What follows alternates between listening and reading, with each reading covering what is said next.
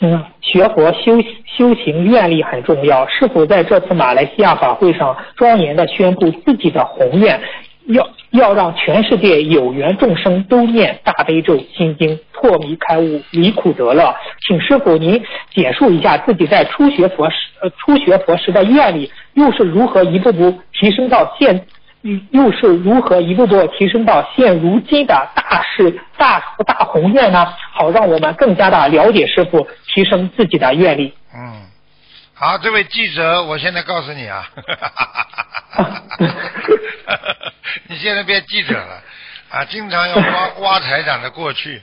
台长现在告诉你说，我小的时候刚刚学佛的时候啊，也是磕头，磕头念经呢，很小啊，我这个啊五六岁的时候，四岁左右我就开始磕头了，因为我们家的外婆是磕呃信佛的嘛，所以这样的话呢，就是从小呢学佛的时候呢，那时候不懂，就知道呢能够啊磕个头拜拜佛，能够心想事成啊，那个时候呢就想，哎呀要这个。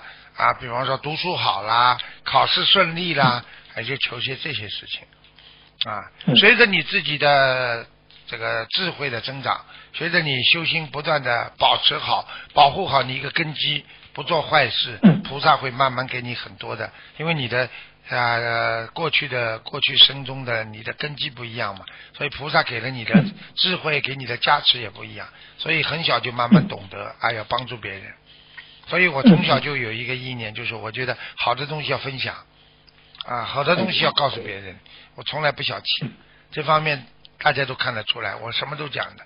你要看很多人做师傅，还自己的弟子徒弟他都不教的，所以人家说师是徒弟传徒弟，师傅传徒弟，一代一代一代传下去，传到后来把师傅的精华都传传传了没了。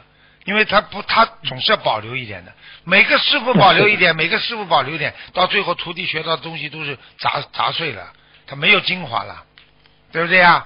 你看我教你们，我什么都不保留，你们问什么，我我知道的，只要我知道，我全部告诉你们。这个是好的东西啊，啊，对不对呀？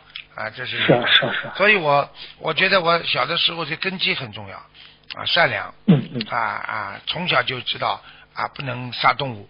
啊，所以我从小连蚂蚁我都不踩的，啊，我看蚂蚁很可怜，啊，我我经常有时候啊，那个时候小嘛，趴在地板上看蚂蚁啊，在那里啊排个队跑路，我就觉得他们像人一样的，啊没有必要去啊伤害他们，啊，看见看见一个小小苍蝇飞在我的手上，我也不不动它，我就看着它，我就看它的前面两个爪子不停的在抓我的皮肤，啊。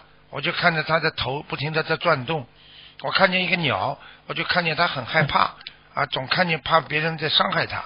我觉得这些都是跟人一样的，所以从小就觉得要要要爱护动物，也不能伤害别人。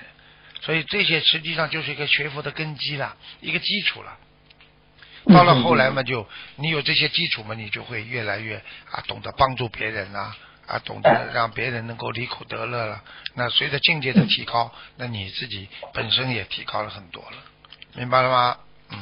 好，明白了，明白了。好，谢谢师傅慈悲开示，谢谢您。嗯。